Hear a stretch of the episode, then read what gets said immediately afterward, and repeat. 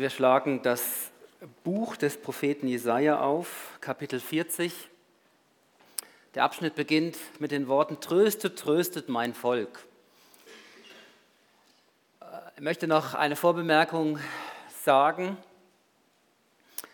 Bibellesern seit vielen, vielen, vielen Generationen ist bewusst, dass mit diesem Kapitel 40 etwas Neues anfängt. Äh, vom Stil her, von der Sprache her, vom Inhalt her es wird einfach sehr, sehr stark präsent, dass es hier, dass es hier um, um etwas ganz, ganz Neues geht. Die ersten Kapitel 1 bis 39 ähm, sind, enthalten ganz, ganz viele historische Bezüge. Die Könige sind mit Namen genannt, die äh, zu Lebzeiten von Jesaja mit ihm unterwegs waren. Inhaltlich werden die ersten 39 Kapitel beherrscht von Gerichtsworten über Israel, über Juda, aber auch über die angrenzenden Völker damals in dieser Welt. Ganz, ganz, also Gerichtsworte stehen dort im Zentrum. Und jetzt kommt etwas Neues. Trostvolle Worte, tröstet, tröstet mein Volk. Jetzt wird spürbar, ähm, es wird persönlicher. Heilsworte, also heilszusprechende Worte sind jetzt im Mittelpunkt nicht mehr so sehr das Gericht und es wird persönlicher. Und ich fand es eine spannende Entdeckung, gerade nochmal auch in der letzten Woche, das war mir bisher gar nicht so bewusst. Ähm, von der Kapiteleinteilung, die ja viele hunderte Jahre später im Mittelalter erst eingefügt worden sind. Also ursprünglich gab es die Kapitel und Verse nicht in der Bibel, in der hebräischen Bibel. Wird, wird das nochmal unterstrichen, dass den Bibellesern und denen auch, die diese Kapitel gesetzt haben, bewusst war, hier beginnt irgendwie was ganz Neues. 39 Kapitel Gerichtsworte und dann ab, ab Kapitel 40 dieses Neue bis und mit dem letzten Kapitel 66, also 39 Kapitel, so die alte Welt, und dann bis 66, 40 bis 66, 27 Kapitel, wie im Neuen Testament auch Evangelium. Gott macht sich auf, Gott kommt, um sein Volk zu trösten, um sein Volk zu erlösen. Merkt ihr da irgendwas, so die, die fleißigen Bibelleser unter uns? 39 Kapitel Altes, 27 Kapitel Neues, insgesamt 66 Kapitel. Ich habe es auch ich habe es auch lange nicht gemerkt, obwohl ich Theologie studiert habe. Wahrscheinlich, vielleicht habe ich es auch wieder vergessen. Habe mir das neu vor Augen führen lassen, auch durch jemand anderen in der vergangenen Woche. Die Bibel hat 66 Bücher. Das Alte Testament hat 39 Bücher, das Neue Testament hat 27 Bücher. Das wird hier wie abgebildet. Ein erster Abschnitt und ein zweiter Abschnitt, wo randvoll ist mit der Gnade Gottes, mit seiner Güte, mit seiner mit seinem erklärten Wunsch und mit seinem Handeln sein Volk herauszureißen aus wirklich nicht einfachen, einfachen Verhältnissen. Das Verhältnis 39 zu 27 ist dasselbe Verhältnis wie die Gesamtzahl der biblischen Bücher. Und das spiegelt sich hier in der, in der Kapiteleinteilung des Jesaja wieder. Deswegen sprechen viele auch von dem, von dem Evangelium des Alten Testamentes ab Kapitel 40. Das ist doch spannend. Und das ist genau die Stelle, wo wir heute Morgen einsteigen. Ich habe beim als ich es ausgesucht habe, schon vor einigen Monaten übrigens, hatte ich sehr stark den Eindruck, eben einen Adventstext herauszusuchen. Wenn es hier am Schluss unseres Abschnittes für heute heißt, siehe, da ist euer Gott, siehe, da ist Gott der Herr, er kommt gewaltig, Vers 11, Vers 10. Er kommt gewaltig. Da war mir bewusst, das ist eigentlich ein Adventstext. Ähm, wie es fast keinen besseren gibt. Er kommt gewaltig. Er, der gekommen ist damals auf den Feldern von Bethlehem, der Nähe von Jerusalem. Er, der heute bei uns anklopft und bei uns ankommen möchte, durch den Geist Gottes in unseren Herzen ankommen kann, heute an diesem Sonntag im Verlauf dieses Gottesdienstes. Und er, den wir erwarten als den Wiederkommenden in seiner Herrlichkeit, als den, der im Triumphzug marschieren wird und seine Leute zu sich abholen wird. Er kommt gewaltig. Advent. Und jetzt steigen wir hier ein in unseren Text. Jesaja 40. Ich lese zuerst die Verse 1 bis 2. Wir gehen so abschnittsweise vorwärts. Tröstet, tröstet mein Volk, spricht euer Gott. Redet mit Jerusalem freundlich und prediget ihr, dass ihre Knechtschaft ein Ende hat, dass ihre Schuld vergeben ist, denn sie hat doppelte Strafe empfangen von der Hand des Herrn für alle ihre Sünden. Bereits mit diesem Vers 1 wird einiges über Gott ausgesagt. Tröstet, tröstet, mein Volk spricht euer Gott. Gott, der so spricht, möchte uns sagen lassen, ich sehe genau die Situation, in der du unterwegs bist. Ich kenne das, was dir auf dem Magen liegt. Und ich weiß, dass es Trost braucht. Sonst macht das keinen Sinn. Gott ist sich bewusst, mit welchen Problemen wir uns herumzuschlagen haben. Und er sieht genau, für was jeder von uns von ihm Trost braucht. Tröstet mein Volk. Das war damals das Volk Israel.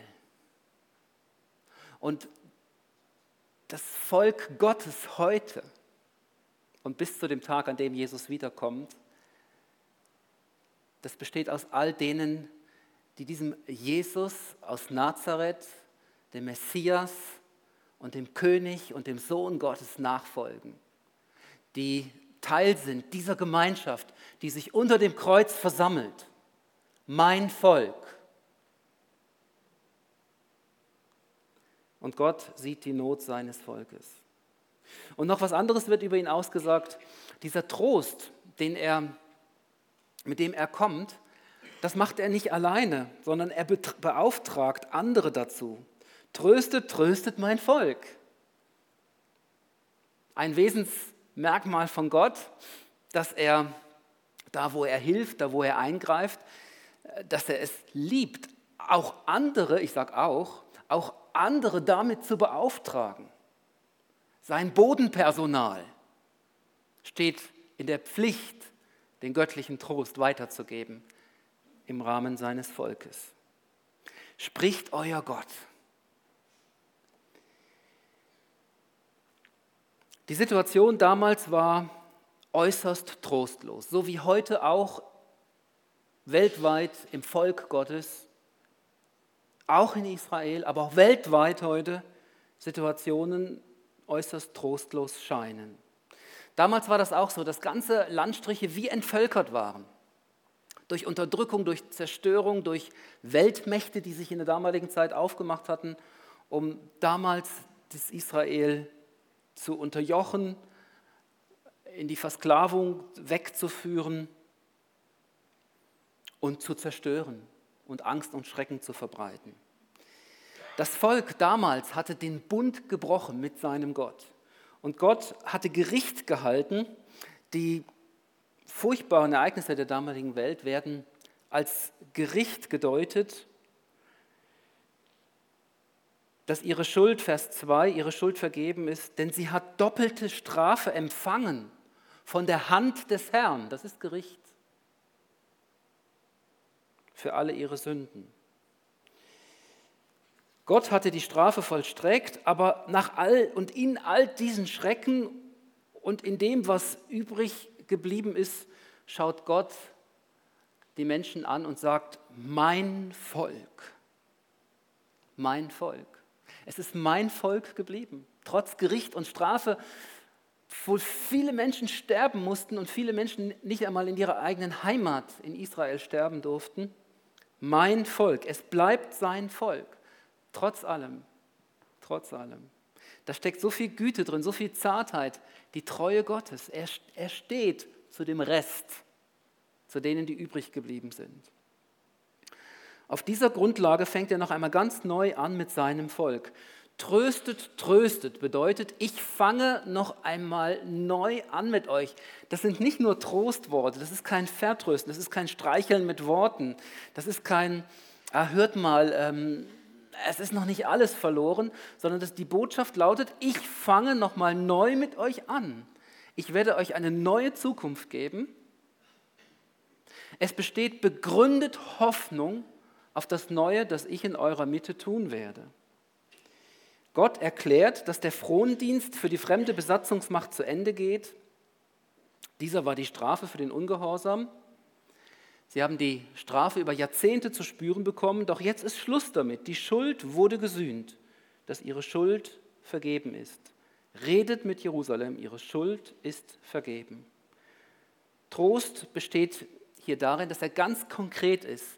Du kannst dir begründet Hoffnung machen. Die Zeiten ändern sich, es gibt Zukunft, es kommt gut. Und der erste Schritt auf diesem Weg dessen, was Gott neu macht, das ist Gott vergibt. Du hast doppelte Strafe empfangen. Es ist nicht ganz klar, was damit gemeint ist. Man kann das einfach als verstärkenden Ausdruck nehmen für etwas, wo wirklich schwer zu tragen war. Ein verstärkender Ausdruck, doppelte Strafe. Man kann sich aber auch Gedanken machen in der damaligen Zeit, was das bedeutet, bedeuten könnte. So in dem Sinne, dass die, eigenen, die eigene Heimat wird zerstört und gleichzeitig werden noch die, die gesundesten und, und die brauchbarsten unter uns werden noch weggeführt, verschleppt in fremde Länder. Doppelte Strafe, nicht nur die eigene Heimat wird zerstört, sondern unsere Lieben werden uns noch genommen und werden entführt sozusagen. Doppelte Strafe. Oder das einfach als Metapher zu nehmen für besonders große Strafe. Auf dieser Grundlage spricht Gott die Vergebung zu. Hier war es das Volk selber, wo die Strafe Gottes auf ihm lastete. Im weiteren Verlauf im Buch Jesaja sehen wir, dass Gott selber kommt und die Strafe auf sich nimmt. Jesaja 53, Vers 5. Er, der Messias, der Sohn Gottes, ist um unserer Missetat willen verwundet und um unserer Sünde willen zerschlagen. Die Strafe liegt auf ihm, auf dass wir Frieden hätten und durch seine Wunden sind wir geheilt. Einige Kapitel nur weiter. Der Auftrag an die Verkündiger lautet, redet freundlich. Freundlich. Also ich muss es dir auch heute Morgen freundlich sagen. Gott hat die Strafe auf Jesus gelegt und deshalb gehst du straffrei aus. Gott hat dir vergeben, du hast Zukunft, du bist frei für eine neue Beziehung zu deinem Schöpfer. Und die nächsten Verse zeigen, Gott ist bereits auf dem Weg zu dir. Wir schauen wieder in unsere Bibel, die Verse 3 bis 5. Ich lese. Es ruft eine Stimme. In der Wüste bereitet dem Herrn den Weg, macht in der Steppe eine ebene Bahn unserem Gott. Alle Täler sollen erhöht werden und alle Berge und Hügel sollen erniedrigt werden. Und was uneben ist, soll gerade und was hügelig ist, soll eben werden. Denn die Herrlichkeit des Herrn soll offenbart werden und alles Fleisch miteinander wird es sehen, denn des Herrn Mund hat es geredet. Alle vier Berichte über das Leben von Jesus Christus, wir sprechen von Evangelien, stimmen darin überein, dass diese Stimme in der Wüste Johannes der Täufer ist. Eigentlich das kräftigste Zeichen dafür, dass wir hier einen Adventstext haben.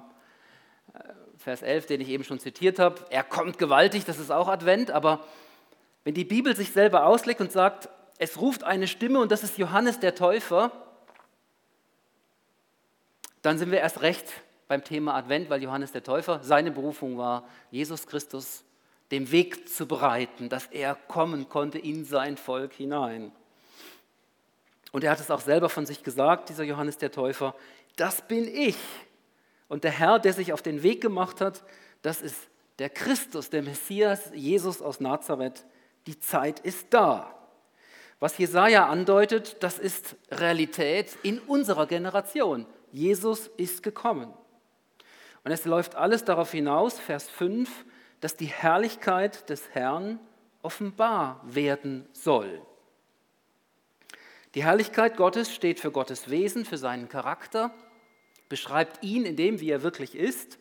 Und wenn die Bibel von offenbar werden spricht, dann geht es immer darum, dass etwas bekannt gemacht wird. das zuvor verborgen war. Gott lässt sich bekannt machen, indem er selber kommt in Jesus Christus. Das ist Advent. Er kommt in unsere Welt hinein, wo die Probleme so groß sind. Er kommt, weil er selber die Antwort Gottes ist auf das, was Menschen sich selber eingebrockt haben. Jesus kommt in unsere Welt, um den verborgenen Gott uns Menschen nahe zu bringen. Im Kolosserbrief lesen wir, Jesus ist das Ebenbild des unsichtbaren Gottes. Jetzt kommt er in unsere Welt und das, was vom Wesen her unsichtbar ist, wird jetzt sichtbar. Man kann ihn anfassen, man kann ihn berühren. Er hat seine Spuren hinterlassen auf den staubigen Straßen Judäas damals. Kolosser 2, Vers 9. In ihm, in diesem Christus, wohnt die ganze Fülle der Gottheit leibhaftig. In unserer Herbstserie, wo wir den Kolosserbrief durch und durch durchgearbeitet haben, da waren wir mit diesen Aussagen unterwegs und haben gestaunt, wer Jesus Christus ist. Oder der Hebräerbrief, die Bibel ist ja voll davon, die Herrlichkeit von Jesus zu beschreiben. Da heißt es, er ist der Abglanz seiner Herrlichkeit. Also er, Jesus, ist der Abglanz wessen Herrlichkeit? Gottes Herrlichkeit und das Ebenbild seines Wesens. Er kommt in unsere Welt hinein, in unsere Probleme hinein, in alle Bedrückung und Unterdrückung hinein. Ich darf mal eine Frage stellen. Ist es nicht eigentümlich, dass dieser Herr, der im Namen Gottes kommt, dass der Wegbereiter braucht? Ich bin an der Stelle einen Moment lang stehen geblieben und habe mir Gedanken gemacht, wie kann das sein? Es kann nicht daran liegen, dass er die Wegbereiter wirklich braucht. Er wäre durchaus in der Lage, sich selber den Weg zu bereiten und die Täler auszuschütten und die Berge abzu, abzutragen.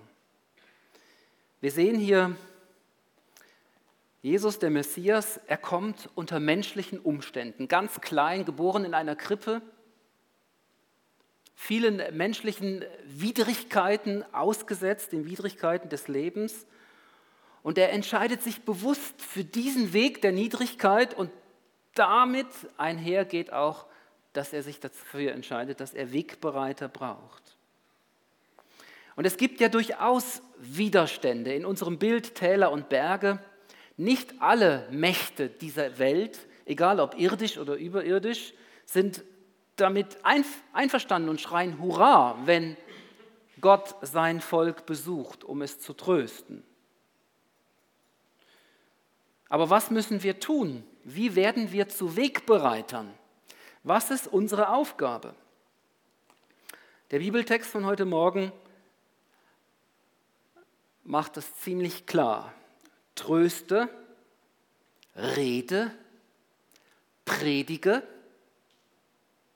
Es geht hier nach unserem Text sehr stark um, um das Wort, um das weitergesagte Wort.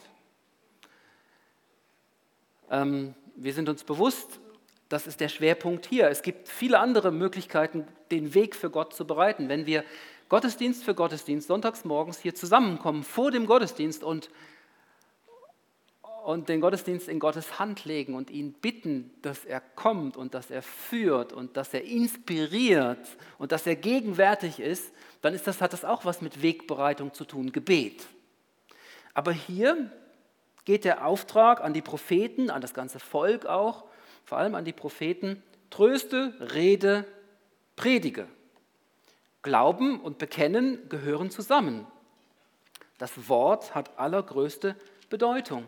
Verse 9 bis 11 in unserem Abschnitt,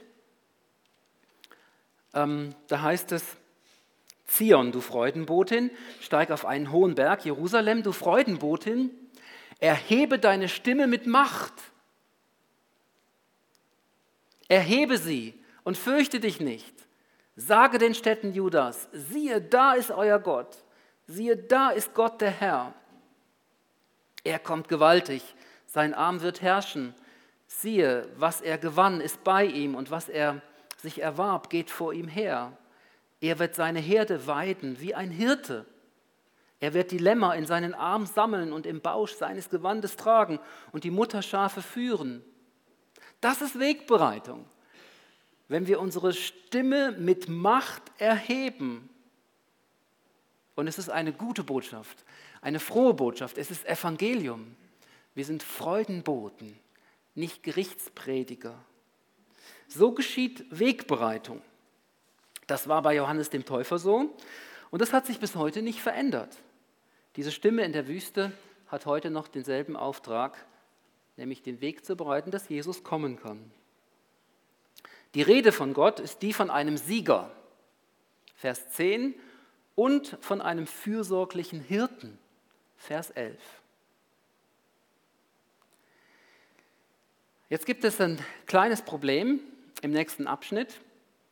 Das Problem sind nicht so sehr die Täler und die Berge, das Problem ist die Skepsis der Verkündiger und der Propheten. Wir schauen Verse 6 bis 8 an, ich lese uns die jetzt. Das sind die, die wir noch ausgelassen haben. Es spricht eine Stimme. Also der letzte Abschnitt begann mit, es ruft eine Stimme. Jetzt, es spricht eine Stimme. Es ist naheliegend, dass es um dieselbe Stimme geht. Das ist immer noch die Stimme des Wegbereiters Johannes der Täufer.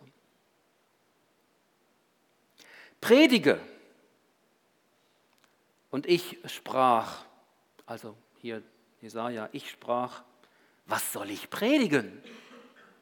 Alles Fleisch ist Gras, alle seine Güte ist wie eine Blume auf dem Felde.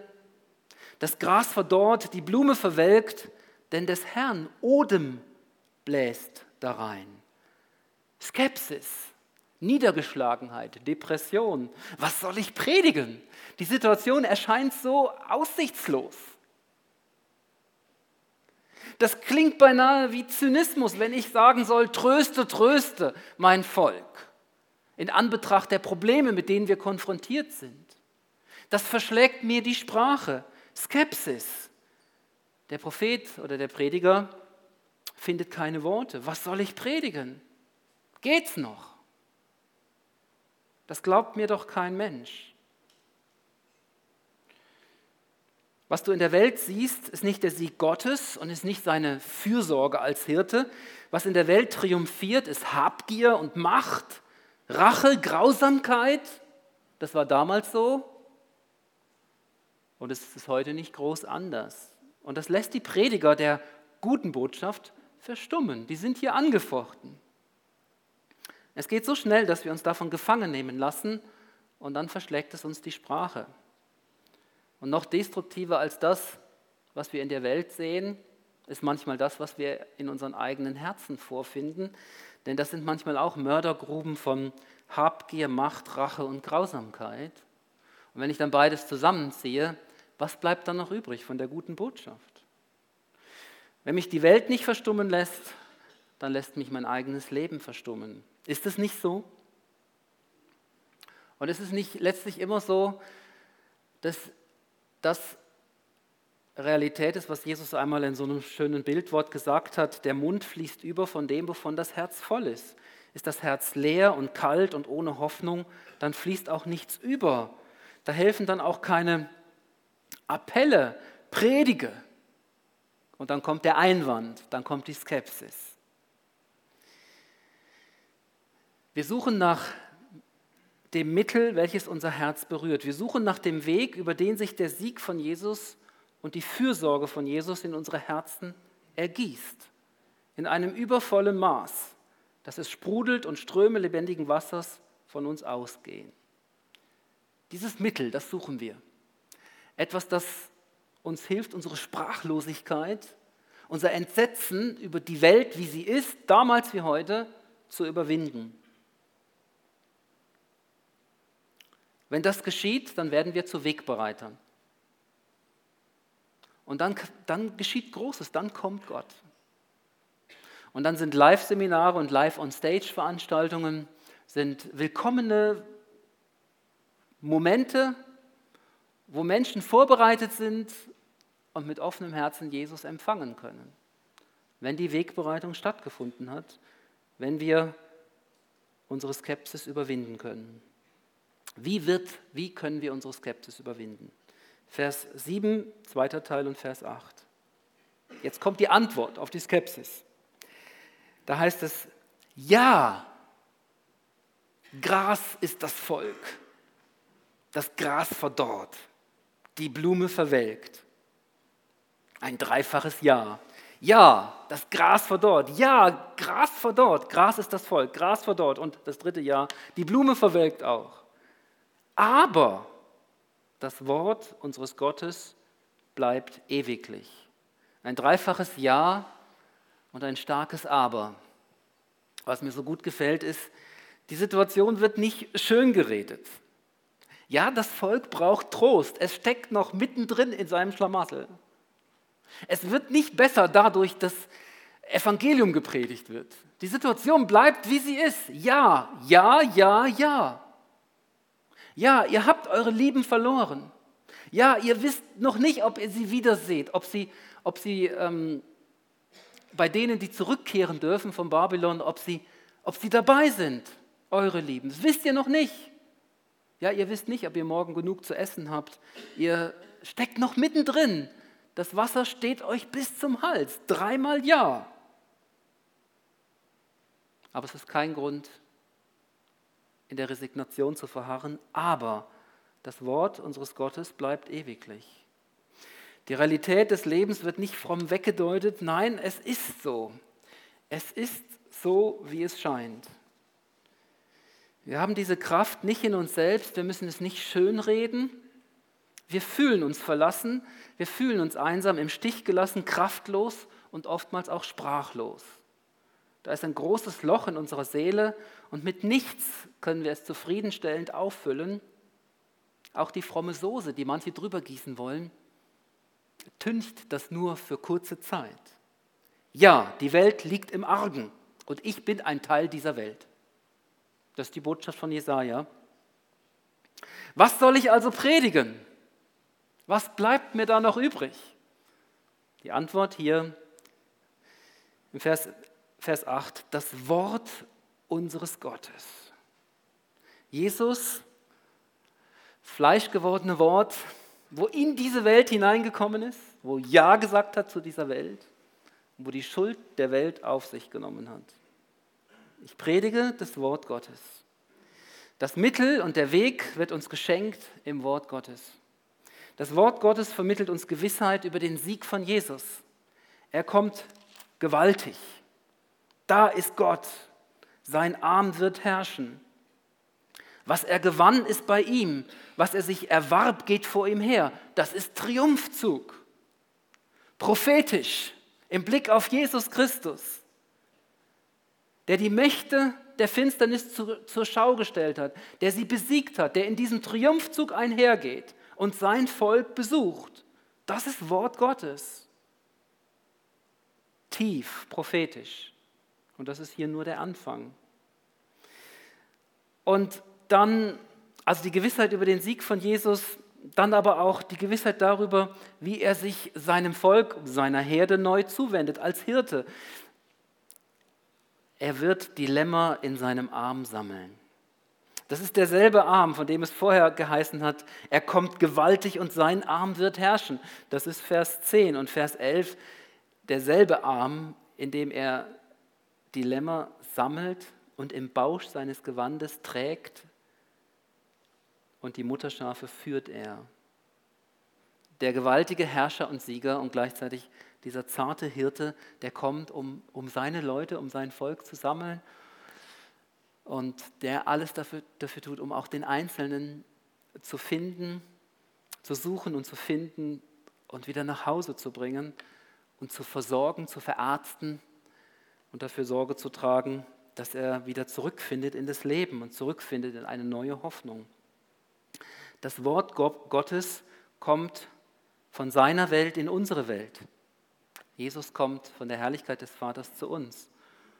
Und er ist es, der die Herrlichkeit Gottes offenbar macht. Vers 5. Und alles Fleisch miteinander wird es sehen, denn der, des Herrn Mund hat es geredet. Das ist Wegbereitung. Wenn wir nicht nur unsere eigenen Worte stammeln, sondern wenn wir Worte Gottes in den Mund nehmen, dann öffnen sich Türen dafür, dass er in unser Elend hineinkommt und dann geschieht Gewaltiges. Und es sind dann letztlich Erfahrungen seiner Herrschaft und Erfahrungen seiner Fürsorge und Liebe, seiner Zartheit, die uns reden lassen, wo unser Herz überfließt und unser Mund redet diese Worte. Und dann kann ich nicht anders, als von diesem Herrn, äh, Herrn zu reden, von seiner Herrschaft genauso wie von seiner Zartheit, weil ich es dann am eigenen Leib erfahren habe, wie er Dinge in meinem Leben überwindet und wie ich getragen wurde im Bausch seines Gewandes. Wow!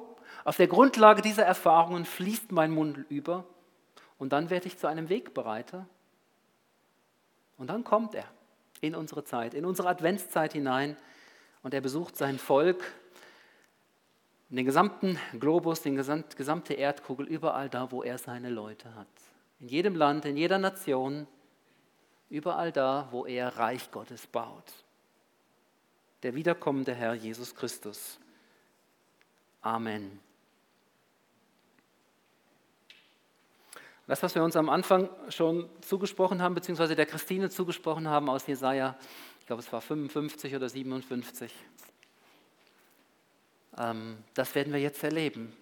Gott, wie hat es geheißen, Gott sorgt dafür, dass sein Volk ihn mit, Lobpreis, mit Lobpreisliedern anbetet.